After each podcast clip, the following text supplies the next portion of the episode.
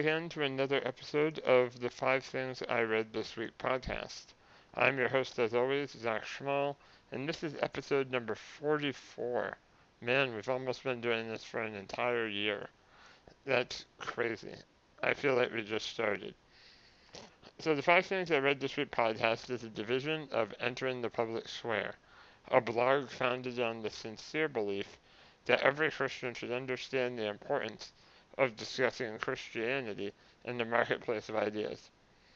You can find us online at enteringthepublicsquare.com. The podcast is hosted there. You can also find the podcast in the iTunes Store, the Google Play Store, on Podbean. So there are plenty of ways to check it out if you are so disposed. Now, this week, we're going to be talking about meaning because meaning matters. And I think that there's this human tendency to desire meaning. We look for it in so many different ways. And we look for it in so many different places. And the thing about it is that not all places are created equal. When we're looking for meaning, some places are going to do really well helping us discover that meaning, some of them are quite frankly going to disappoint us, and we won't find our meaning in that. So that's kind of where I want to uh, want to start us out today. And the first article I have for you is from the Imaginative Conservative, and it was written on July 7th by Robert Stacey, entitled "Finding Your Why." So Dr. Stacey is an educator, and he starts out with a quote from Mark Twain. You might have heard it before. The two most important days in your life are the day you were born and the day you find out why. And so the question is, you know, how how how do you discover, right, why you were born? How do you find this purpose, this meaning for your life? And Stacey, as a Christian educator, says, quote, God infuses each one of us with a unique complement of gifts and attributes. No two are the same. Finding out what those gifts consist of and how to make the best use of them is essential to a happy, productive, meaningful life. And he goes on to say how, in general, a lot of education through standardized education and standardized testing as a result of that, tend to kind of do away with those unique attributes that each one of us have and force people into a similar mold where some people just aren't going to fit. So his point is, you know, why? Why are we here? What's the meaning? Well, the meaning is to use the gifts and attributes that God has for us. And when we make use of them, we are going to have happy, productive, meaningful lives this isn't some type of, you know, prosperity gospel where you're going to become rich and famous and have a jet that you, you know, fly all over the world and have houses at every corner. I mean, that's not not the point. But when you do what God would have for you to do, what God designed for you to do, you are going to be fulfilled in a way that you could not be fulfilled otherwise all other things are going to fall short. So, you know, as we talk about meaning and purpose, I mean, as Christians, this is where we have to start, right? God made each one of us for a purpose. There's a unique thing that we can do. And because of that uniqueness, and because of that you know, special, really whole that we are able to step into and fill, that's how we discover why we were, were created, born, and continue to live on this earth. So this is a great read for you. It was written on July 7th on the Imaginative Conservative by Robert Stacey, and it is entitled Finding Your Why. Moving on then, on a very similar theme, I have an article from the Institute for Faith, Work, and Economics. It was written on July 6th by Hugh Whelchel, Art, Vocation, and Why We Hunger for redemption stories. And this one is very similar to the theme of our most recent issue of An Unexpected Journal. I know I've talked about it on this podcast before. I've written about it on Entering the Public Square. If you're interested in this idea of your story and redemption and things of that sort, you know, be sure to read some of the things that my amazing classmates and uh, fellow collaborators and conspirators have written. There's some great stuff. But this article by Whelchel, he starts out with a question How is it that we can read a story comprised only of words of ink printed on pages of paper and be so deeply moved? There's a question, right? And he goes on to talk about what Covenant Seminary professor Jerram Barrs refers to as echoes of Eden, which are defined as memories of the true story of who we are and of the world as God originally created it. Beautiful, good, and glorious. So, in these works of art, or literature, or some type of artistic expression where we see that beauty, where that beauty shines through, at that point, we hear these echoes of Eden. We we understand that there is a right thing and we're drawn to it. Why are we drawn to beauty? Because it reminds us of the one who is beautiful, who is the beauty by which everything else is measured. When we think about really how God created the world, it was good, albeit our sin did a major number on our world. It corrupted the world in tragic fashion. But, as Barrs said, there's no separation between the secular and the sacred. Just as we need to stop talking about secular jobs and sacred jobs, I think when we discuss the arts, we should stop using the language of secular topics and sacred topics. And so, when we think about it, we have, well, really, this desire. We have this longing. And we feel these echoes of Eden, we hear them, they come through and we recognize them. And we realize that even though we do live in a dark place, when we see something that's consistent with the way the world ought to be, we want to go there. We want to be drawn in. We are emotionally attracted to these types of things because it reminds us of really what we were designed to be a part of. We remember, and even if we've never experienced it, something innate within us as people created in the image of God are drawn towards that which is really our true home, which is what God originally intended for us, a perfect world. So, you know, when we talk about meaning, when we talk about this idea of what does it mean and how do I find my meaning? And I, I want to know my purpose, but how do I find it? Well, we have to remember this from Whelchel and this interview from Jerram Barrs of Covenant Seminary.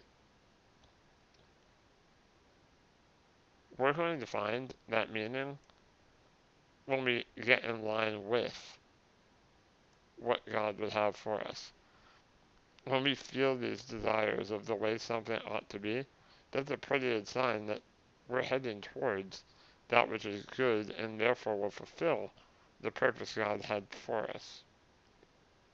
So often we want to run off and do it our own way.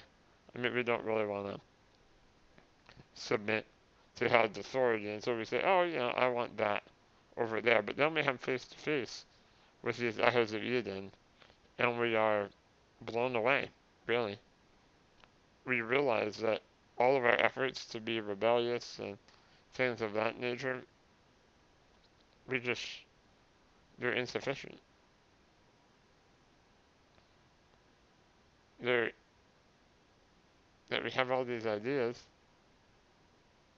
and we just realize, huh, God's way is the right way.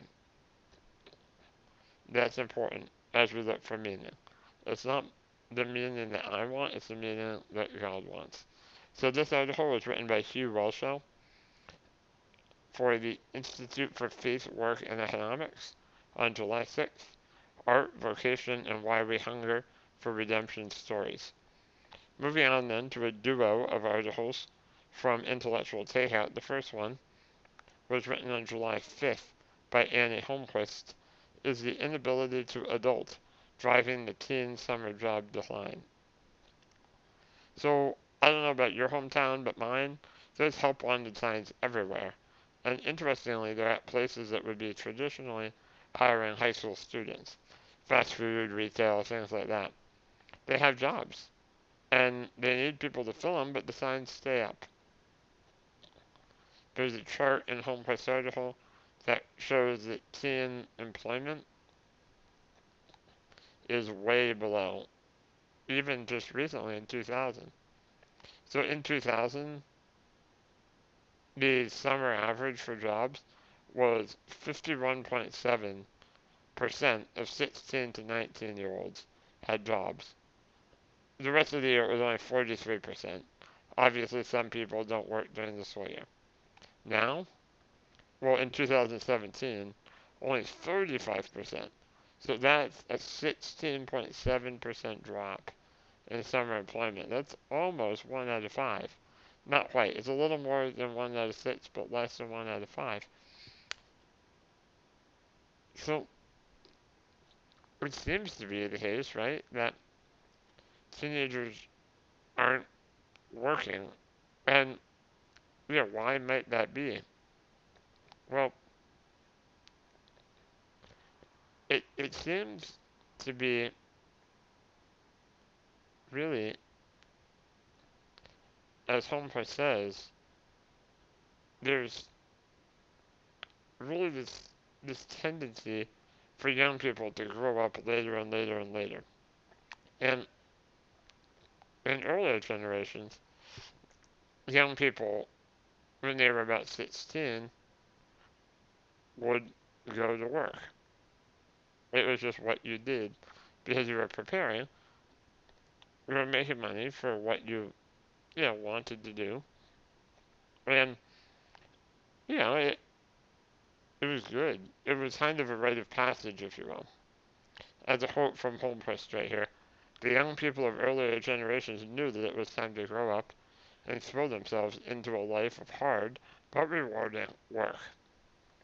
Nowadays, we have a lot of teenagers and even people into their 20s. And you hear about them on the news and we kind of laugh. At least I kind of laugh. And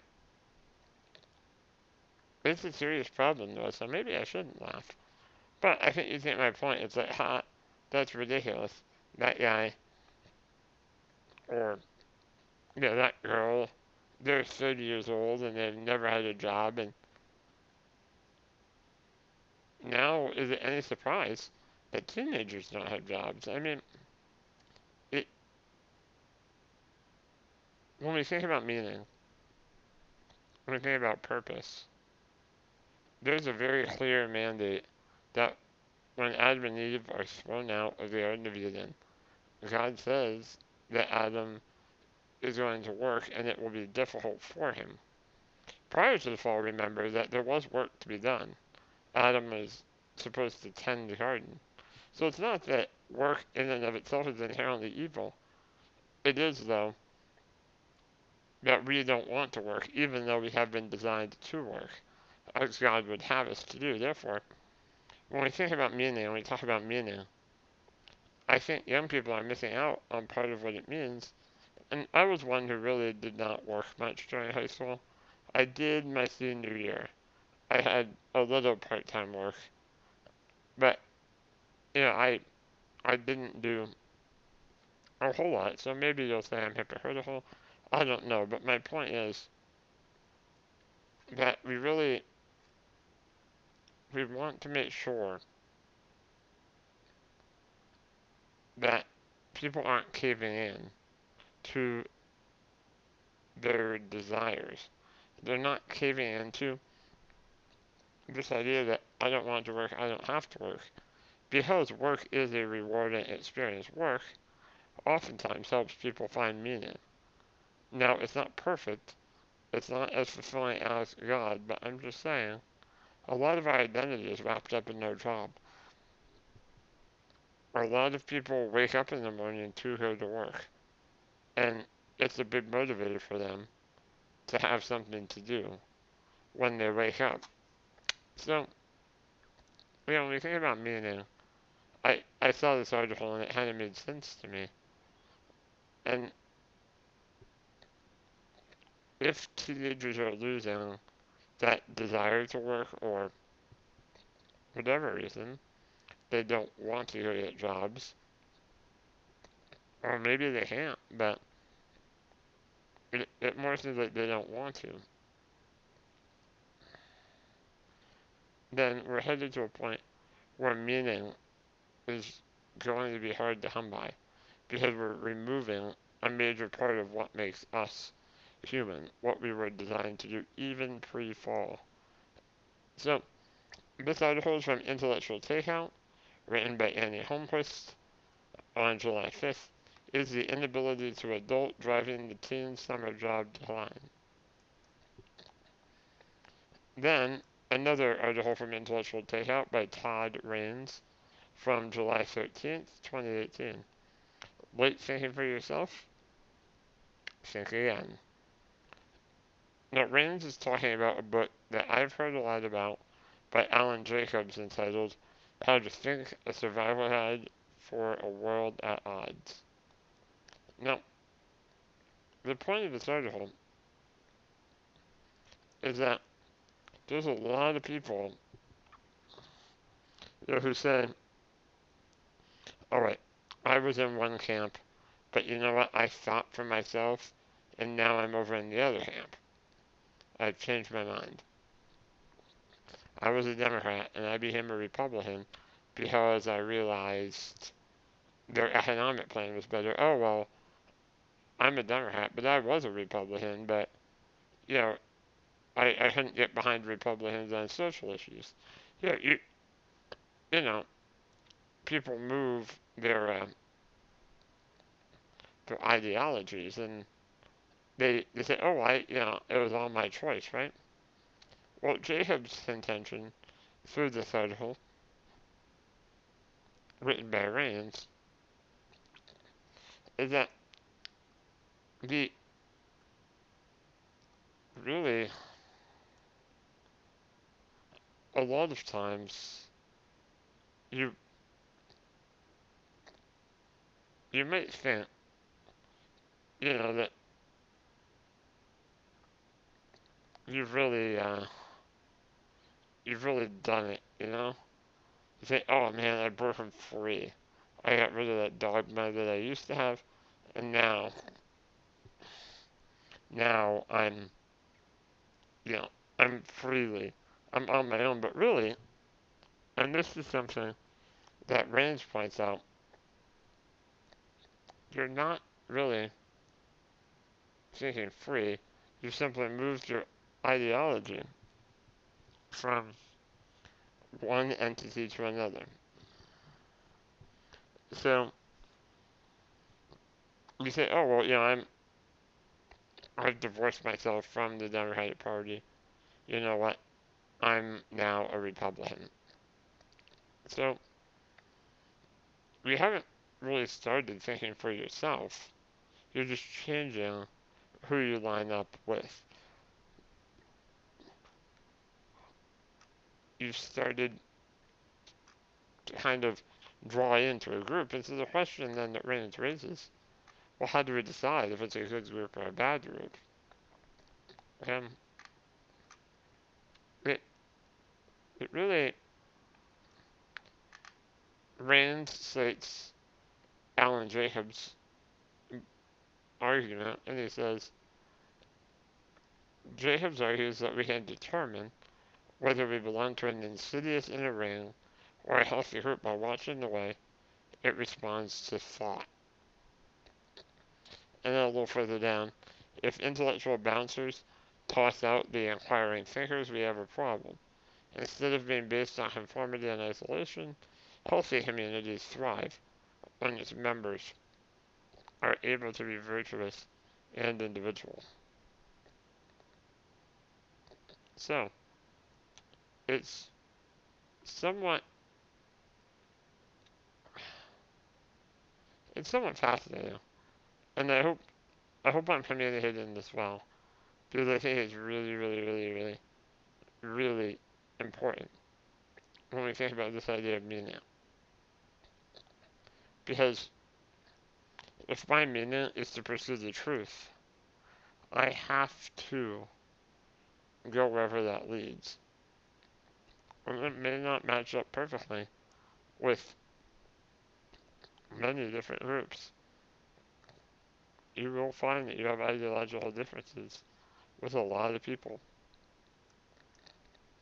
If you start reaching out and start talking about controversial things, a lot of people will say, Well, I just don't believe that, you're wrong. And you have to move on. So, our meaning, when we think about that, we really, we can't help but come back to this idea that you know, our purpose, it has to be something in our own mind. We flip flop, we, we all of a sudden, oh, I'm thinking for myself, I joined another group of people. Well, did you really? You're just, you're not necessarily thinking as an individual, but instead, you've just lined up with different people. So this article is worth a read, written by Todd Rains on July 13th on Intellectual Takeout. Late thinking for yourself, think again. And finally, here's one more for you. It's from the Atlantic. And it is it was written I don't see a date.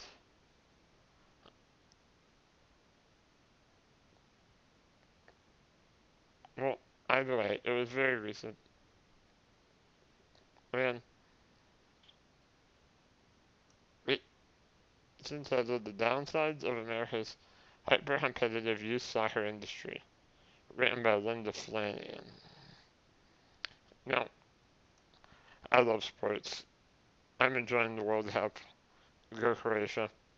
And I love I love being around sports. I still play power wheelchair soccer. I've been around teams with my friends and family most of my life.